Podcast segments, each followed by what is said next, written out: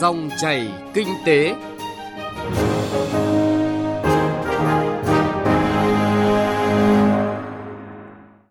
Cảm ơn quý vị và các bạn đã đón nghe dòng chảy kinh tế hôm nay, thứ hai, ngày 17 tháng 6 năm 2019. Nhóm phóng viên kinh tế sẽ chuyển tới quý vị và các bạn những nội dung đáng chú ý sau đây. Nhìn nhận lại hiệu quả dẫn dắt nền kinh tế phát huy tốt hơn vai trò kinh tế nhà nước. Thanh toán không tiền mặt cần cả tổ chức tín dụng và người dân vào cuộc. Tiết mục Cà phê Doanh nhân mời quý vị gặp lại nữ doanh nhân thành đạt Nguyễn Bạch Điệp nghe chị chia sẻ triết lý để kinh doanh thành công. Sử dụng nhân lực, đừng chỉ dùng quyền lực. Trước hết, mời quý vị và các bạn cùng chúng tôi điểm một số thông tin kinh tế nổi bật. Luật quản lý thuế sửa đổi mới được Quốc hội biểu quyết thông qua. Cụ thể, luật gồm 17 chương, 152 điều có hiệu lực thi hành từ ngày 1 tháng 7 năm 2020 trừ trường hợp quy định tại khoản 2 điều 151 quy định về hóa đơn, chứng từ điện tử có hiệu lực từ ngày 1 tháng 7 năm 2022. Các cơ quan tổ chức cá nhân được khuyến khích áp dụng quy định về hóa đơn, chứng từ điện tử của luật này trước ngày 1 tháng 7 năm 2022. Trong khi Bộ Xây dựng cho rằng tính đến cuối năm 2018, tổng giá trị tồn kho bất động sản trên cả nước còn khoảng 22.800 tỷ đồng, thì theo thống kê của Ủy ban Chứng khoán Nhà nước, từ 65 doanh nghiệp bất động sản niêm yết trên thị trường, con số tồn kho phải hơn 200.000 tỷ đồng. Sau khi xem xét góp ý của Phòng Thương mại và Công nghiệp Việt Nam về dự thảo thông tư sửa đổi bổ sung một số điều của thông tư số 39 năm 2014 rằng hạn mức thanh toán 20 triệu đồng mỗi ngày cho ví điện tử cá nhân là không phù hợp thực tế, Ngân hàng Nhà nước khẳng định sẽ bãi bỏ hạn mức giao dịch hàng ngày cho các cá nhân và chỉ quy định 100 triệu đồng mỗi người trong một tháng.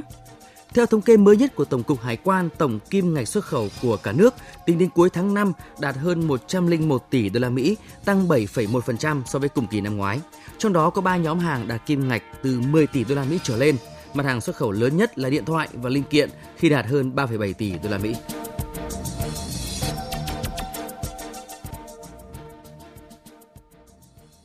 Thưa quý vị và các bạn, không thể phủ nhận kinh tế nhà nước thời gian qua, đặc biệt là sau giai đoạn đổi mới đất nước, có nhiều đóng góp cho kinh tế xã hội nước nhà. Tuy vậy, cũng cần nhìn nhận lại vai trò dẫn dắt toàn nền kinh tế của thành phần kinh tế này, đặc biệt trong bối cảnh kinh tế mới.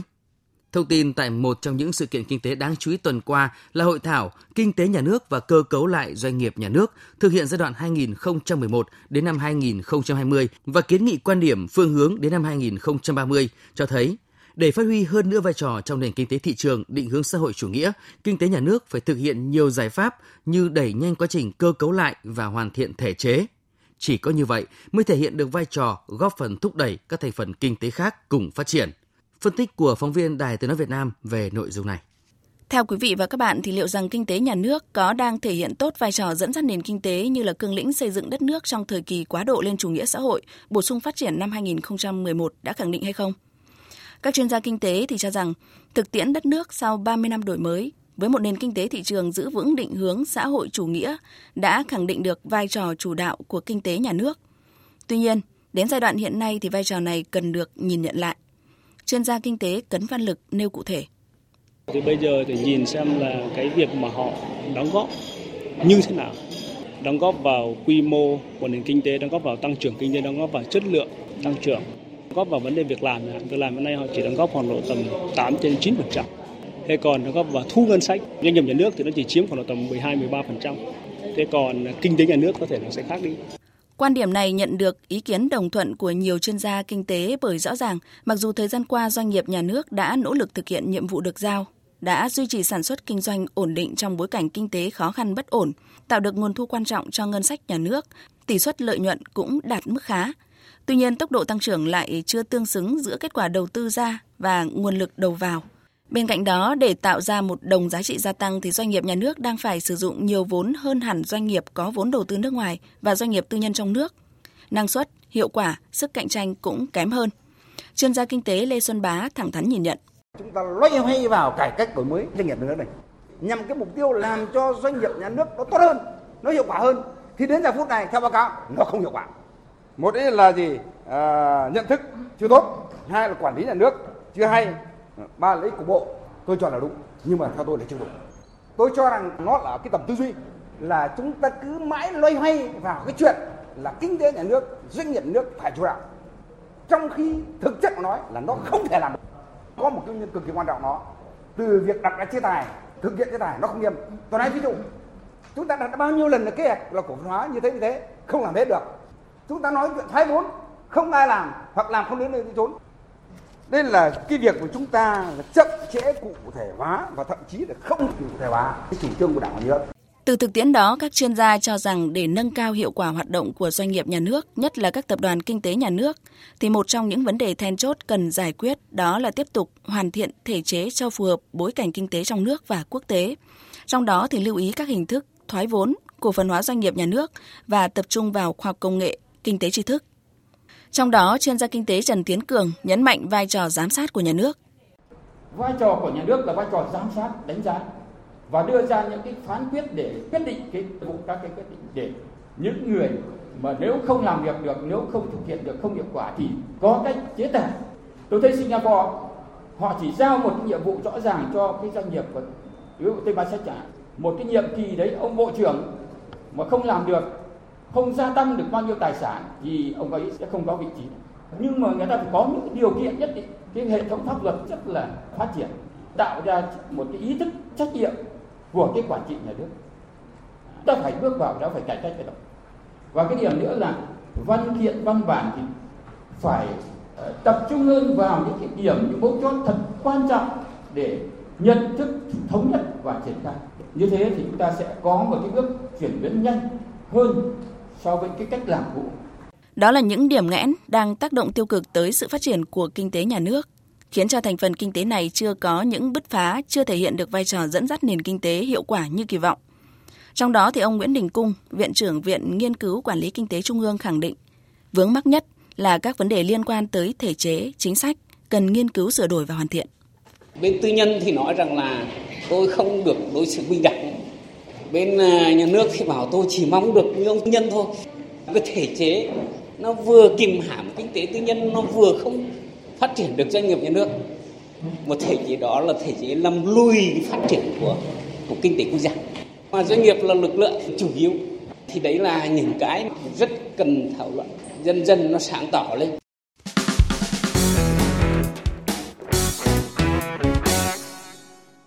Thưa quý vị và các bạn, đại diện Ngân hàng Nhà nước Việt Nam cho biết, dù thanh toán điện tử được đẩy mạnh, thanh toán di động đã trở thành xu hướng rõ nét ở nhiều nước, nhưng tiền mặt vẫn còn được sử dụng nhiều trong các giao dịch nhỏ lẻ và một xã hội không tiền mặt vẫn là đích đến lâu dài của nhiều quốc gia.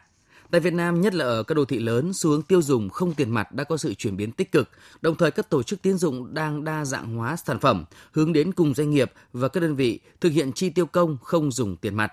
Điều này được khẳng định là một trong những xu hướng tất yếu của thị trường tài chính tiền tệ. Phóng viên Minh Hạnh đề cập vấn đề này. Vài năm trở lại đây, ví điện tử dần trở nên quen thuộc với người dân thành thị, nhất là các bạn trẻ. Người tiêu dùng trẻ dùng ví điện tử để thanh toán hầu hết các khoản chi tiêu, từ gọi xe di chuyển đến mua sắm, uống cà phê. Còn ở lĩnh vực rộng hơn, cần tiềm lực tài chính mạnh hơn, các tổ chức tín dụng cũng vào cuộc mạnh mẽ trong việc thúc đẩy thanh toán điện tử.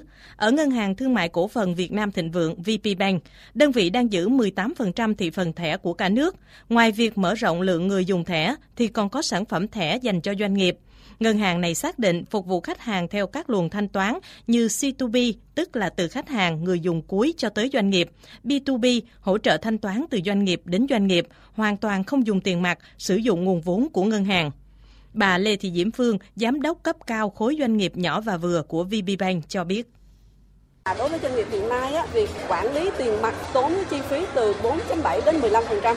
Việc mà đặt hàng, mua hàng của doanh nghiệp á, thì 92% là xử lý thủ công, chi phí nó lên đến khoảng 5%. Thì trên cái cơ sở là phân tích cái yêu cầu cũng như là những cái khó khăn thách thức của doanh nghiệp thì chúng tôi đưa ra một cái sản phẩm bispay một cái giải pháp mà giúp cho người mua trả chậm nhất có thể và người bán thu tiền nhanh nhất có thể. Năm 2018, hệ thống thanh toán điện tử liên ngân hàng của Việt Nam đã xử lý an toàn với giá trị 73 triệu tỷ đồng, tăng trưởng 25% so với năm 2017. Giá trị thanh toán qua thiết bị di động tăng trưởng 169,5% so với năm 2017. Khảo sát của công ty trách nhiệm hữu hạn PwC ở 27 nước đã cho thấy Việt Nam là thị trường tăng trưởng nhanh nhất về thanh toán di động trong năm 2018, với tỷ lệ người tiêu dùng thanh toán di động tăng từ 37% lên 61%. Nếu thanh toán không tiền mặt được sử dụng trong các dịch vụ công như y tế, giáo dục nhiều hơn, không chỉ đơn giản là thanh toán tiền điện, tiền nước như hiện nay, thì chắc chắn tỷ lệ không dùng tiền mặt sẽ tăng lên. Ông Phạm Tiến Dũng, vụ trưởng vụ thanh toán Ngân hàng Nhà nước kiến nghị. Chúng tôi có đề xuất là xây dựng hoàn thiện cơ sở dữ liệu tập trung và chia sẻ kết nối để thanh toán dịch vụ công và các bộ ngành tập trung chỉ đạo hệ thống công nghệ thông tin từ phía cung ứng dịch vụ công để làm việc này. Tích hợp và nâng cấp hệ thống công nghệ thông tin các đơn vị dịch vụ công để tương thích và kết nối với giải pháp thanh toán. Thanh toán điện tử qua Internet, điện thoại di động ngày càng được ưa chuộng tại Việt Nam bởi rất nhiều thuận lợi. Để thúc đẩy phát triển thanh toán qua các kênh này, Phó Thủ tướng Chính phủ Vương Đình Huệ chỉ đạo. Đối với cái thanh toán không dùng tiền mặt ấy, thì chúng ta phải đặt mục tiêu là phải tăng trưởng nhanh. Có tăng trưởng nhanh thì chúng ta mới rút ngắn được khoảng cách với các cái nước trong khu vực. Và cái này nó đóng góp cho cái phần phát triển dịch vụ là rất là cao. Quan điểm và cái yêu cầu thứ hai ấy, là phải phổ cập. Phổ cập tức là định hướng với cái chiến lược tài chính toàn diện cho mọi người dân được tiếp cận với các cái dịch vụ này. Theo cái quan điểm là không để bỏ ai lại phía sau và không một ai bị lãng quên. Thì cả mục tiêu phát triển nhanh và phát triển uh, phổ cập là hai cái song hành với nhau như vậy có thể thấy thúc đẩy thanh toán điện tử hướng tới xã hội không tiền mặt là xu hướng phát triển tất yếu trong bối cảnh của cuộc cách mạng công nghiệp 4.0, tạo ra tác động kép vừa thúc đẩy tăng trưởng kinh tế, vừa hỗ trợ thực hiện chiến lược tài chính toàn diện thông qua phổ cập dịch vụ ngân hàng tài chính.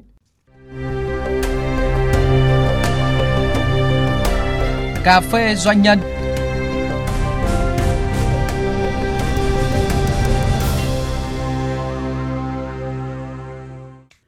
Cà phê doanh nhân tuần này mời quý vị và các bạn gặp lại nữ doanh nhân Thanh Đạt Nguyễn Bạch Điệp, Chủ tịch Hội đồng Quản trị kiêm Tổng Giám đốc Công ty Cổ phần Bán lẻ Kỹ thuật số FPT, FPT Retail, một trong 50 phụ nữ ảnh hưởng nhất Việt Nam được tạp chí Forbes Việt Nam bình chọn. Cuộc trò chuyện của phóng viên Thu Trang và nữ doanh nhân Nguyễn Bạch Điệp tập trung chiến lý kinh doanh, sử dụng nhân lực, đừng chỉ dùng quyền lực. Xin mời quý vị và các bạn cùng nghe. Xin chào uh, nữ tướng của hệ thống hơn 500 cửa hàng bán lẻ thiết bị công nghệ thuộc tập đoàn FPT. À, chào bạn, à, xin chào quý vị. Tôi nghĩ đây là một cái sự tò mò rất là thú vị và ý nghĩa của khá là nhiều thính giả từ uh, một cô sinh viên thực tập đúng không ạ? Và uh, cái bước đường đấy như thế nào để chị uh, trở thành người điều hành và phát triển hệ thống từ 17 cửa hàng. Và bây giờ lên tới 500 cửa hàng ở từ Bắc chí Nam của Việt Nam rồi. À, cái con đường đấy như thế nào? Chị có thể ờ, mô tả một cách ngắn gọn một chút? Ừ, dĩ nhiên ban đầu bắt đầu là nhân viên bán hàng rồi. Và cái quá trình bán hàng đấy thì mình tự đặt mục tiêu cho mình từ cái chuyện nhỏ nhất giống như mình làm sao để có thể thuyết phục được khách hàng. Thì ờ, với cái tính cách rất là chịu khó học như vậy và đặt từng cái mục tiêu như thế dĩ nhiên là mình trở thành best seller bắt đầu là các sếp cũng nhìn thấy tố chất thì các sếp mới uh, uh, bố trí thử thách để làm cửa hàng trưởng vào cái giai đoạn đó thì mình có tính sĩ diện. Không hoàn thành cảm thấy rất là xấu hổ. Thế mình mang cái áp lực đấy mình áp hết vào cho toàn bộ cửa hàng. À, tức là các cái bạn nhân viên đó hồi xưa đang là ngang cấp mình. Rồi. tự nhiên bây giờ mình lên mình làm sếp người ta xong rồi mình lại quay trở lại rồi mình gây sức ép nhiều thứ thì bắt đầu là các bạn ấy không phục. Sau đó thì suy nghĩ là bây giờ cho cái hội nó nghỉ việc. Hay là làm cách nào để thay đổi? Mình quyết định chọn phương án là hỗ trợ và sau đó tại vì mình là người bán hàng giỏi nhất mình bắt đầu giúp các bạn đấy cũng thắng được nhiều khách hàng tăng thu nhập lên bắt đầu teamwork được với nhau. Đó chính là cái bài học cho đến giờ này nó vẫn rất là có giá trị. Thưa chị là một trong những điều mà giới kinh doanh thường hay bí mật. Những cái thông tin ví dụ như lo sợ là sẽ bị đánh cắp ý tưởng này sợ là cạnh tranh không lành mạnh họ dùng cái ý tưởng đấy và đi trước một bước. Doanh nhân Nguyễn Bạch Điệp thì có cái điều gì đấy khác hay không? Khi chúng ta đã dùng đến cái chữ là thường hay giữ bí mật đồng nghĩa với việc là Nguyễn Bạch Điệp cũng không khác biệt gì đã làm kinh doanh thì nó sẽ có những cái bí mật kinh doanh. Tuy nhiên, tùy theo quan điểm của mỗi người, giữ cái bí mật theo kiểu nào thôi. Ví dụ như, nói là bí mật, nhưng thực ra khi mà chia sẻ ra ngoài á ờ, mọi người có biết, nhưng có làm được theo hay không á, lại là bài toán khác. Cho nên có những lúc cũng chẳng cần giữ bí mật lắm. Vậy thì ờ, ngoài những cái điều bí mật kinh doanh ra, theo chị có một cái điều gì đấy mình tự nhận là mình khác so với cả các doanh nhân khác? Tất nhiên là mình không thể biết được tất cả các doanh nhân ở trên thị trường như thế nào? là như thế nào rồi cho nên ừ. mình không thể biết là mình có cái gì quá khác hay không tuy nhiên á, có một cái điểm cái sở trường học nhanh và không có gọi là sĩ diện sẽ có những doanh nhân coi trọng ý tưởng riêng là không có muốn ờ, ờ, đi theo bất kỳ một ờ, mô hình nào, một cái mô tiếp nào. Nhưng mà đối với mình á, kiểu gì mình cũng có sở trường và sở đoản. Quan trọng nhất là mình phải tận dụng cái sở trường của mình thế nào để phục vụ cho cái hiệu quả công việc. Cho dù là có phải đi học hỏi và phải đi bắt trước và sau đó về áp dụng, vẫn không cảm thấy xấu hổ vì chuyện đấy. Chúng tôi hỏi như vậy là bởi vì là không đơn giản để một người phụ nữ mà có thể được một trong những tập đoàn công nghệ lớn nhất của Việt Nam. Trọng dụng ừ, một thời gian rất là dài như vậy dĩ nhiên là do năng lực của chị rồi nhưng mà phải có cái sự khác biệt nào đấy. Và uh, theo chị thì đâu là những cái điều kiện cần để uh, người phụ nữ doanh nhân Nguyễn Bạch Điệp đạt được những mục tiêu mà chị uh, sắp thực hiện. Và uh, một trong những cái điều mà xin nhắc lại là cái triết lý mà chị nói tức là chị cố gắng là mang lại lợi ích cho cộng đồng thì cái mục tiêu chị sắp tới chị muốn đạt được ấy chị cần những cái điều gì để đạt được cái mục tiêu đó mà đặc biệt là mang lại lợi ích cho cộng đồng? Thực ra thì à, đã là một thành viên của một công ty. Thì về nguyên tắc chúng ta phải à, chiến đấu cho tiêu công ty trước. À, bao giờ cũng phải có cái yếu tố về tăng trưởng. Bởi vì mình mà không tăng trưởng thì mình sẽ bị nuốt chửng với cái thời điểm cạnh tranh như thế này. Thế thì để mà tiếp tục đi tiếp về phía trước như vậy thì những cái triết lý kinh doanh giống như là à, mình đã chia sẻ nó vẫn đúng. Ở mỗi một cái môi trường mới đều phải trải nghiệm và đều phải học sẽ không bao giờ là đòi hỏi tôi làm cái này thì tôi sẽ được cái gì. Mà quan trọng nhất, tập trung vào vấn đề hiểu trước, rồi sau tiếp đến chuyện là sau này nó mang lại được cái lợi ích gì cho chính cá nhân mình. Còn nói về trách nhiệm cộng đồng á, một doanh nghiệp nếu mà càng tăng trưởng càng phát triển, sẽ mang lại nhiều công an việc làm cho nhiều người. Được đảm bảo cuộc sống, đảm bảo về sự nghiệp thì nó cũng đã là một giá trị đóng góp vào cho cộng đồng rồi.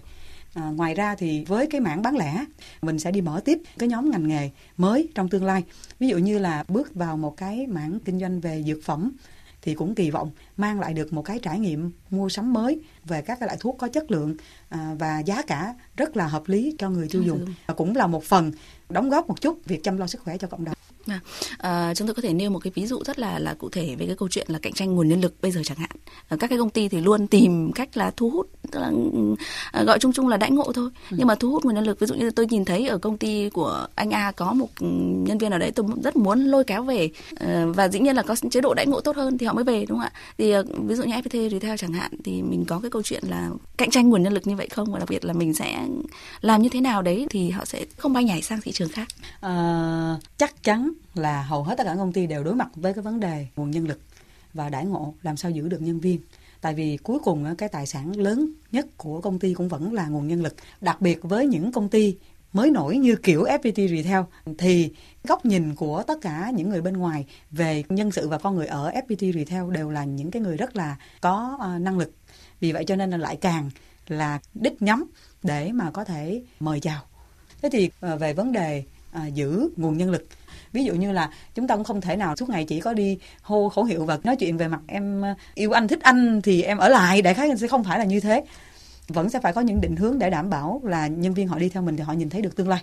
Chuyện thứ hai môi trường kinh doanh nó phải minh bạch. Xây dựng cái chế độ lương khoáng đó để ừ. đảm bảo rằng là nhìn ra rất rõ cái sự đóng góp của từng người thế nào. Thì cái đó nó cũng là một môi trường mà đi ra ngoài có thể chưa chắc họ đã có được những việc đấy.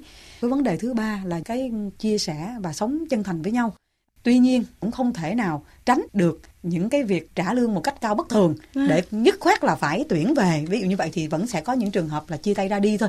Thì bài toán của doanh nghiệp nó lúc nào cũng sẽ phải cái đội ngũ hạt giống có sẽ có một số cái đội ngũ backup để có thể là nếu trong tình huống có cái sự thay đổi xáo trộn thì sẽ có người thay thế thế nào phải có sự chuẩn bị. À, quay trở lại cái cái danh hiệu à, một trong những người phụ nữ ảnh hưởng nhất Việt Nam nhé, hay là chính là người đàn bà thép trong nháy nháy mà báo chí đang viết về chị bây giờ ấy.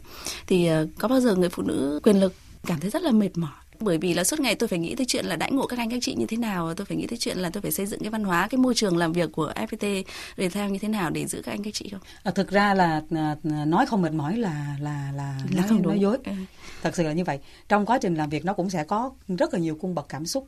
Có nhiều khi nó dồn nhiều việc đến một lúc ấy thì bắt đầu là cảm thấy rất là đuối luôn. Nhưng mà về bản chất đó là bài toán à, mà một cái người lãnh đạo phải đối mặt. À, cũng lại nhắc lại một câu nói của à, thủ tướng Tony Blair vị trí là do chính chúng ta tự chọn. Không ai ép chúng ta ngồi vào cái vị trí đấy cả. Khi đã chọn vào vị trí đấy, thì chúng ta phải đối mặt. Bạn có thể rất khó chịu, rất bực mình, rất mệt mỏi với gia đình hay là một cái việc cá nhân gì đấy. Bước vào công ty hay bước vào cơ quan, bạn vẫn phải thể hiện một cái sự lạc quan để mà truyền cảm hứng không có than thở tại vì thực ra bản chất là nếu mà cảm thấy quá mệt mỏi thì à thì chúng ta đứng lên. Chứ đâu cần phải ngồi đấy xong rồi vừa than thở là không làm được gì tại sao tôi phải khổ như thế? Có ai bắt mình ngồi vào đấy đâu. À, cảm ơn Nguyễn Bạch Điệp một trong 50 à, người phụ nữ có ảnh hưởng nhất Việt Nam với một cái cuộc trò chuyện rất là thú vị. Dạ xin cảm ơn và xin chào và quý vị thính giả Chuyên mục Cà phê Doanh nhân có cuộc trò chuyện thú vị giữa biên tập viên Thu Trang và nữ tướng của hệ thống cửa hàng bán lẻ thiết bị công nghệ tập đoàn FPT, chị Nguyễn Bạch Điệp cũng đã kết thúc dòng chảy kinh tế ngày hôm nay. Chương trình do biên tập viên Thu Trang cùng nhóm phóng viên kinh tế phối hợp thực hiện. Kính chào tạm biệt quý vị và các bạn.